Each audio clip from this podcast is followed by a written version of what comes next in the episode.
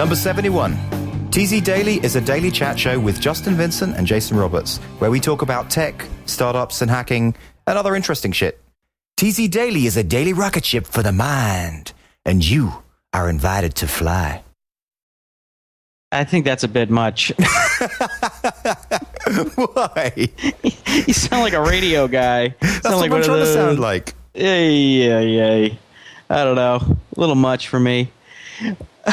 Well, we'll keep that one, and we'll see. We'll see what people say, and then if they really don't like it, then we'll do it differently another time. All right. All right. So uh, we're going to start doing our daily show instead of our weekend show.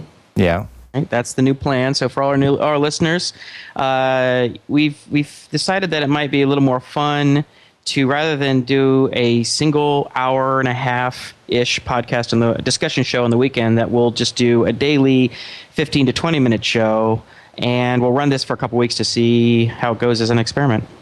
Yeah.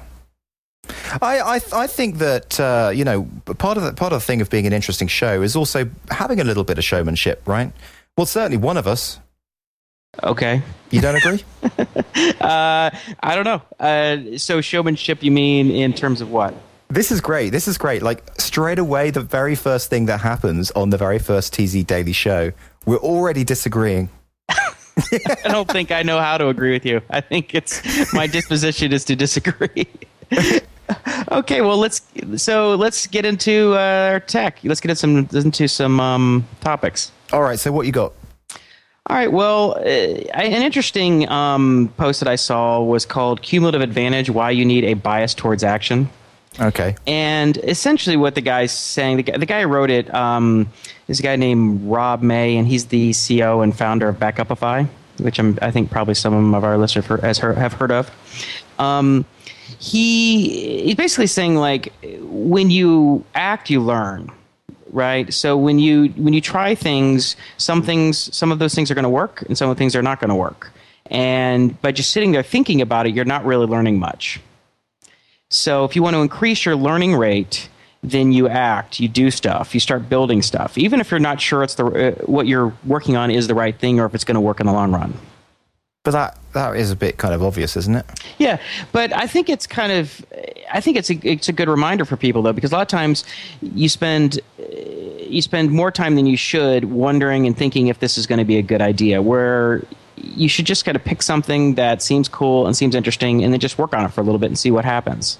Right. Um, you know, because a couple of things that he brings up which are interesting are the Matthews effect, which is essentially that kids who learn to read earlier uh, ultimately become better students and better readers later because when you start reading younger, you you read more, and then you're just kind of further up the learning curve, right? And he sort of equates that to startups. So if you act earlier and start building stuff, um, you're kind of further up the curve a little bit. And I don't know if the al- analogy holds it together completely, but that's that's his comparison. I think it's pretty, you know, valid advice. But I'm I just kind of think that's what we have been saying. So you know, we've said that so many times before. It's the whole MVP thing. I mean, how, how is it different with the MVP stuff? No, it's not. I mean, it's not. It's just it's just because I think what can happen is that even if you're doing MVP, you take forever deciding whether or not to do the MVP. Right? What MVP am I going to do? Just do something. Right, right. Just just in, just in case anyone's not in the know, MVP uh, minimum viable product. Right. I mean, you know, it's it's fine to say, well, if you're going to do something, you should get it out early and iterate. But you know what? So does Rob it help? is- Is, is he helping you decide what your MVP is? No, no, he's not saying that. He's just saying just bias towards action. If whenever you find yourself just sort of sitting around and thinking about what you're going to do for a long time, Just then, do it. Then you just do it. And it's funny because it reminds me of some conversations I've had with Taylor Norrish, also Yeah. known as the depressed designer, and he's been contemplating all these different startup ideas. And I'm thinking, you know what? Maybe you should just do one. It doesn't matter. Just do something. It's kind of yeah. It's it's sort of the opposite end of, of the App Ignite story because in, in one sense with App like there, there, there's like a happy medium between all of these things, right? Mm-hmm. So you've got you've got the one thing where you're sitting around doing nothing and you're taking a long time before anyone sees it. Then you've got the other end of the spectrum where you put huge amounts of work into something and spend a long time before, but you just don't release it, right?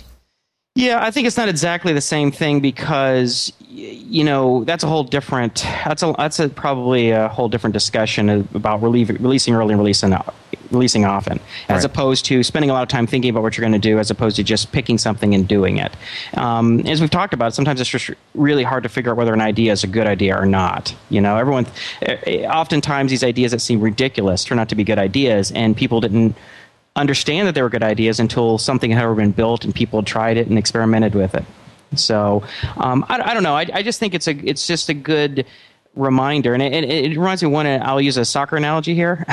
it's like if you're on a soccer field, and it, I can't remember which coach of mine said this to me, but he says you need to ask yourself, how am I helping my team right now?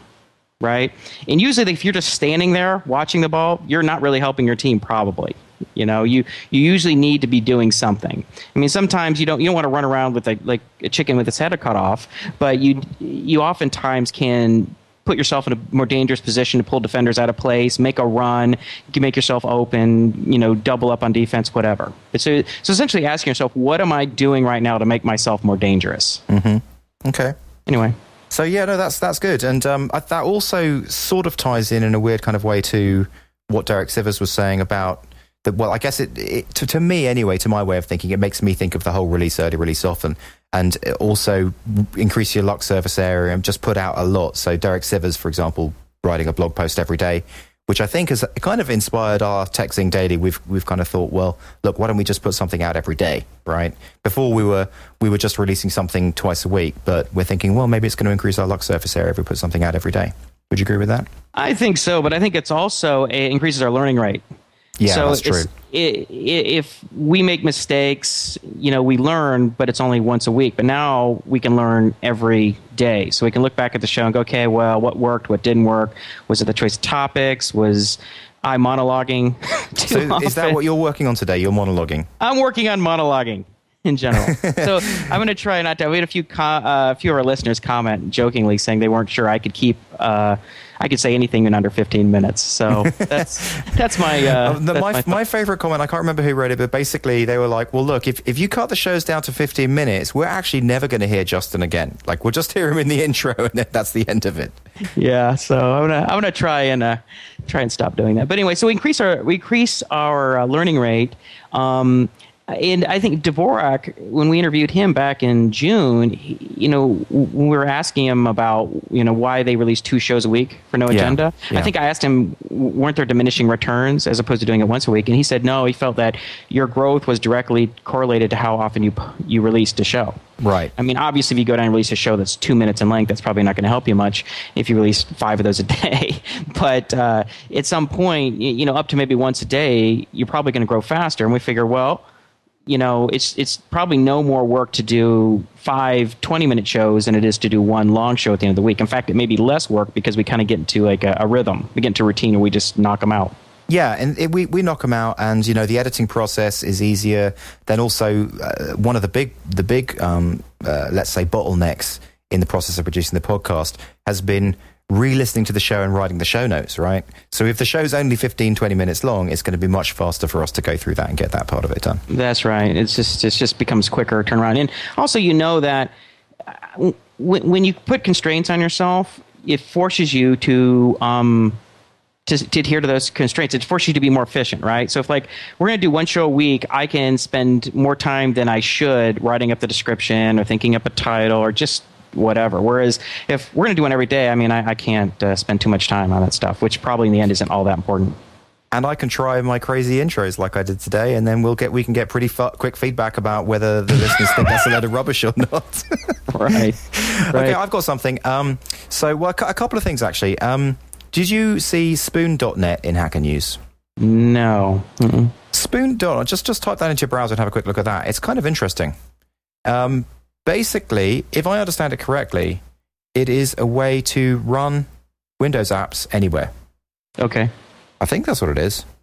Okay. And uh, that's kind of cool, isn't it? Like you basically can run your apps in the browser, web browser. Oh, really? Yeah. Spoon virtualization lets you run desktop app, apps with no installs at work, at home, and uh, or on the road. Hmm. That's interesting. Is it is it free or is it uh, cost any money? Well, there's no there's no cost right now. Virtualize your existing apps and publish to standalone exes or flash drivers, Spoon Server or Spoon.net. Flash drivers. What I- does that so mean? I guess that means uh, I'm I'm thinking a flash driver. They may be talking about flash drive, right? So flash memory. oh, it's not that it runs using Flash in the browser. It's not like it has a Flash. It's virtualized inside of Flash. I think so. Yeah, that's my guess. Let's see. Let's see.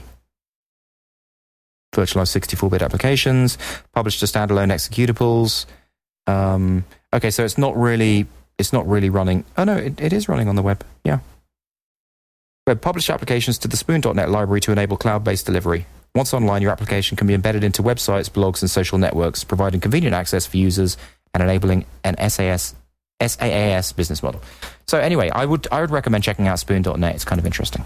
Right. So we need to uh, thank Justice Condor for writing a really flattering uh, review of the show and his on his blog. It was almost like he was our shill, right? Well, it was very nice. I mean, I obviously, you know, we've asked our listeners to, um, you know, blog about the show uh, and tweet about us. If, of course, only if you like the show. and uh, you know, we want people to be honest, but hopefully, um, we're looking for positive reviews. And you know, Justin wrote a really, uh, or Justice, I'm sorry, Justice. Uh, Justice wrote a uh, a really, uh, you know, positive review. So it was really cool. Um, and he's over at SingularityHacker.com. Um, he says, TechZing, only the best tech podcast online. So, um, you know, first of all, Justice, thanks for the uh, thanks for the uh, review. It was really uh, really nice. Um, so, Justice has a um, he has a, a product. It's called uh, the iPad Easel, right? yeah. Have you have you looked at it? I didn't get a chance to look at it. Okay, so the iPad Easel essentially allows you to. Um, can, let me go to it real quick. iPad easel. Yeah, go to um, easelforipad.com.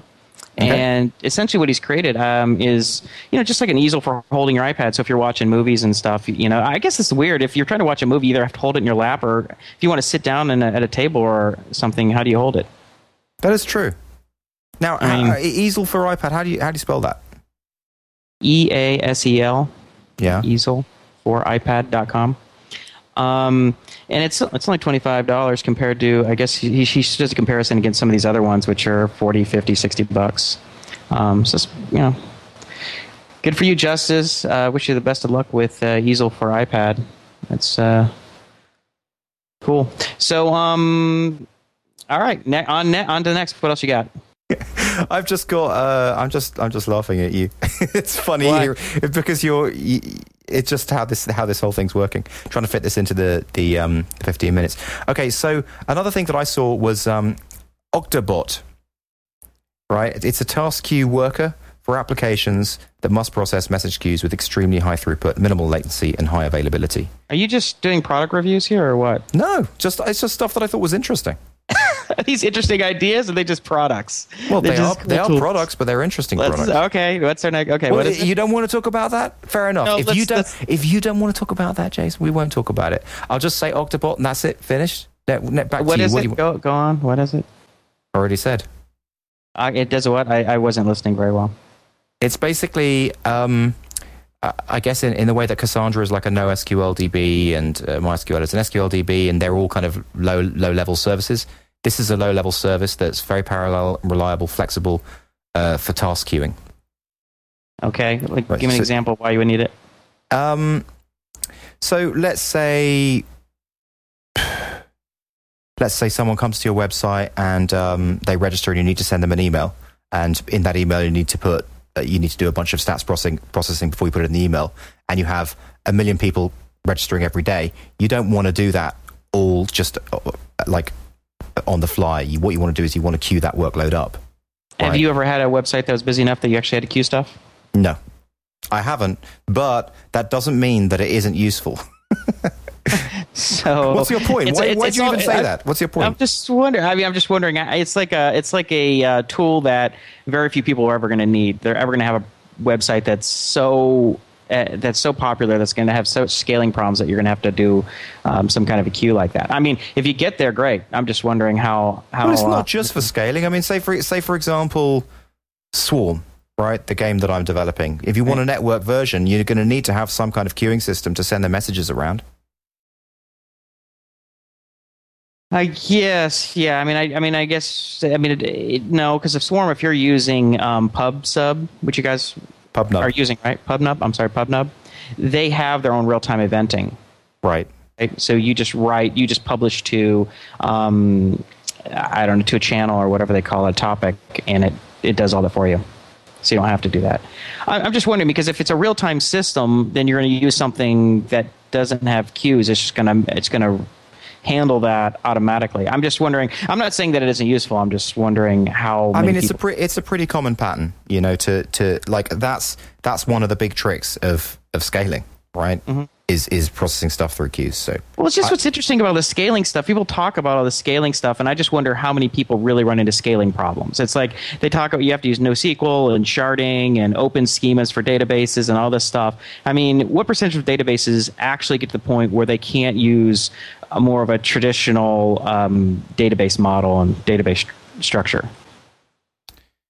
I mean, Right. I mean, is it you know because one thing uh, uh, you know software developers are, are so often accused of is premature optimization. We spend all this time worrying about things that never come to be. I mean, it's never an issue, right? Oh, we got to worry about when we get all these people signing up. Does it? How often does that happen? I mean, maybe it does. I'm just wondering. Is it just happen that one time when you get the TechCrunch article written about you, and then you don't have it again until you, unless you're really, really lucky, and at that point maybe you have to worry about it? okay. So if you're developing for a client, right? You're developing work for a client. Do you want to Mm-hmm. give them a solution that's that with this capacity of scaling? I mean, how how are you going to going to sell to them when they say to you, "Is it going to scale?" I don't know. I'm just wondering. Well, I'm just wondering at what at what size. I mean, what kind of traffic are we talking about? Especially with how fast servers are getting these days. At what point do you have to abandon the traditional design patterns and go to this um, built to scale model? Okay, so here's here. Okay, let me just read. What's it do? Octobot. Octobot is a task queue worker for applications that must process message queues with extremely high throughput. So it sounds like it can also be used for the kind of thing that you that you used to work on, like the um the the No, you can't queue. stuff. No, you can't queue. It has to be. You know, we're talking has to be within the millisecond. You can't do any queuing. There's no. There's really no buffering. Hmm. It's just real time. I mean, it gets sent to a socket buffer, but I mean, it's processed effectively at, at, at, in real time. You know, you, there's no no queuing Hmm. of stuff workflow. I mean, when you're trading, when you're talking about the high frequency trading stuff that I was working on, Mm-hmm. yeah, you you that's why you can't have these. Um, these is getting, you know, very high utilization because it needs to be available to process stuff. You know, is this the moment that it receives a, a market quote or an order update? I mean, it has to be it has to react immediately. Okay, let me continue. Octobot, uh, sorry, Octobot is designed to be a first-class citizen in your infrastructure, providing a reliable queue worker system that can process tasks from any number of queues of varying priorities distributed across multiple data centers, ensuring that as long as a queue is up and an Octobot instance is alive somewhere in the world or deep under the sea, the work will get done. Interest you yet? Have I sold you on it yet? Uh, you know, I don't know. It interests me because I don't have that problem yet. Maybe one day when I get to the problem where I have to worry about scaling, I'll be worried about it. Okay, then then we'll talk about Octobot, and I'll be like, oh, remember the Octobot? That's what. Right. Okay, So- so, so f- firstly, I was about to say let's move on, but we've hit the 20 minute mark already. Really? wow. so here's the thing I don't even think this is going to be possible in 20 minutes. Right. What do you think? I don't know. I don't know. Um, I guess it'll be difficult. We're gonna have to learn to squeeze stuff in quicker. So I was just gonna one funny thing today. Um, eh, you know, I guess my one last thing. so I I went and dropped my daughter Izzy off at school, and she's in uh, preschool. Yeah. And she has a problem. The, the the teacher has talked to us already that she's not the best listener, Uh, which is funny because you know, and, she, and so Sandy's was trying to come up with like, well, how are we going to deal with this? You know, because we we know that's the case, right? She's not a great listener, and so Sandy put a sticker on her hand. It's called her listening sticker, and told her that when she goes to school, you know, if you're not listening, the teacher will take your little listening sticker off. It's like a little pink heart on her hand. And Right. Of course, Izzy loves the little pink heart. So, and I talked to the teacher and I said, yeah, well, we realize that she's not listening. I said, here's the thing. I think she can focus on things if she's really interested in them, but if she if she loses interest, she'll just not focus on it. She's thinking about something else. And I said, which is exactly how I was, and I guess I still am, because it reminds me like in high school when I was in math class, most people would get called on, you know, like once every third or fourth class, like, Mm-hmm. hey, you know, Justin, what's the, you know, how do you solve this problem, right? Mm-hmm. I would get called on three to five times every single class. Jason, Jason, Why is it out that? the window Uh, because I wasn't paying attention. Because you weren't paying attention, right? And I mean, I, I was, you know, a, a good student. I was, you know, I was an A student and all that. It wasn't like I wasn't able to um, do well. It's just, I just couldn't, um, I just couldn't pay attention to stuff for a long time that I wasn't really interested in. It was just funny, you know, when you see that in your kid, you're like, oh man, that's exactly how I was. And Mm. yeah, I guess well, I they still get your genes, don't they? I do. So that was kind of a funny thing today. Well, I, I hope she gets b- better soon. I don't think you're getting Hey, better. No, no, Colin, we, we have to we have to go for it. We have to go for a little bit more. That would that would just be unsatisfying to listen to. okay. I think I, I think we should just at least do. Th- I think thirty minutes is better than than twenty. All right. Well, what else would you got now? Okay, just very just very quickly. Anyway, um, the Digg redesign lost them twenty six percent of traffic within a month. I thought that was interesting. Why? What do you think about that? Why did they, why did they lose? Did there any speculation on? Do they re- they think it? No, is it causation or is it just correlate? I mean, is it is is it caused by the redesign or it just happened that they lost it anyway? The redesign. They, they think that the whole the whole handling of it is like is going to be marked down in history as one of those things as how to really do something wrong. You know, how to really piss off your user base, how to change change the whole system and the whole site in a way that it it just tanks you, right? right. So, um, and le- let me let me read. The launch of Digg's redesign will likely go down in the history of social media as a textbook example for how to alienate your users. Over the last few weeks, we've chronicled the demise of Digg community in great detail, but thanks to the latest data from Hitwise, we now have some hard facts about the current state of Digg. At its peak, Digg had over 40 million unique visitors every month. Since the launch, it's gone down to, and then they give like a 26% stat. So I just thought it was interesting, and it's it's something that if we if we ever have a site as busy as Digg, we pay attention. Well, I just think that Digg has probably had its day. You know, I mean, it's Digg has had its day. It's um. The traffic was already going down, right? Yeah, I think so. Wouldn't they have a bunch of scaling problems? That's why the VP of engineering got fail, uh, you know, fired, which is something you got really upset. you found very upsetting, the, right? The redesign happened at the same time, right? So the scaling issue was was when Digg introduced um, Sandra, Cassandra. Cassan- Cassandra. yeah, Cassandra. When really all they needed was Octobot. Yeah, exactly. If they'd have used Octobot, they would have they would have been on the winner. so I don't know. I mean, I think that I think that you know Reddit was probably growing and eating their lunch a little bit. I think that um, I, you know, it just things come into fashion for a while, and then people get bored of them. And um, I think it's probably what happened to Digg. Um, Twitter, things like Twitter and Facebook kind of blew past them because Digg really took off before Facebook had a lot of um, traction and before Twitter came into being, right? Well, do you so do you think that that's that same cycle's going to happen to Facebook and Twitter? Then do you think that Facebook is going to be dead one day? yeah, eventually. I mean, the question is just how long it holds on. I mean, nothing holds on forever. Everything well, do you think. Google's going to be dead? eventually?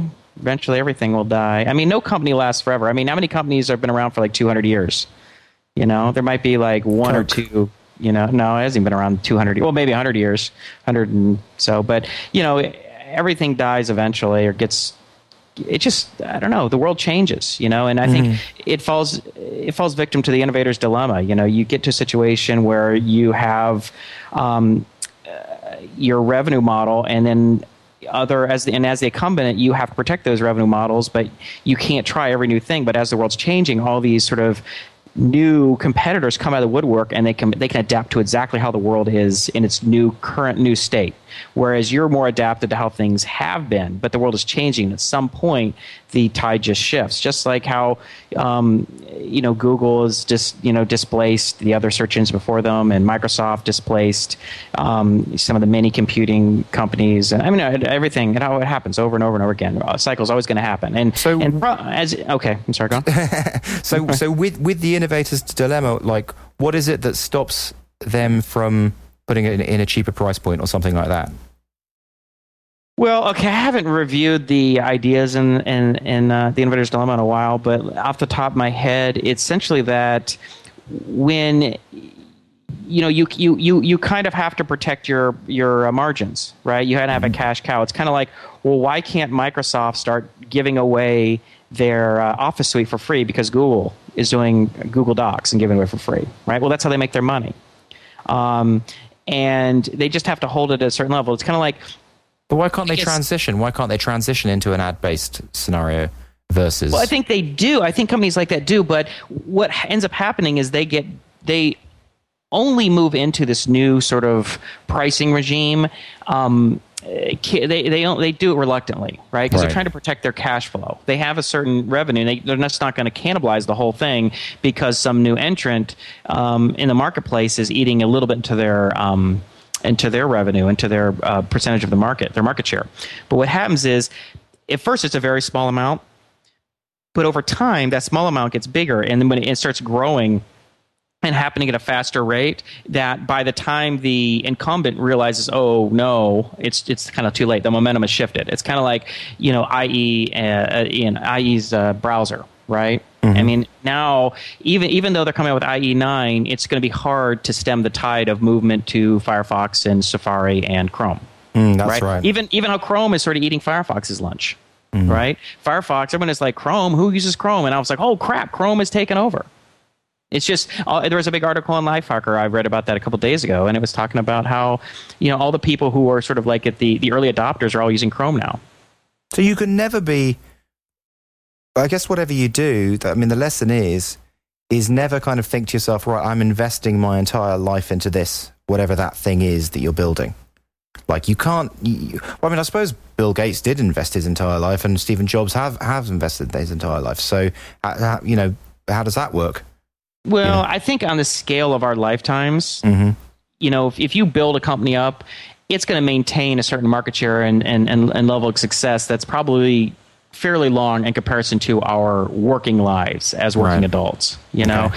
10 years, 20 years, 30 years, that kind of thing. But when you talk about the 10, 15 year period, you know, I, I mean, I don't know. I mean, you could probably argue that the scale may be decreasing Right. Because you think of how fast it, how long did it take Microsoft to become a billion dollar company? I mean, it was remarkably fast, but it was like 10 years. And then Google, long, right. And then Google, and then Facebook, and then Groupon. You know, yeah, it's yeah. it's just it's just um it's just compacting. It's amped uh, up, yeah.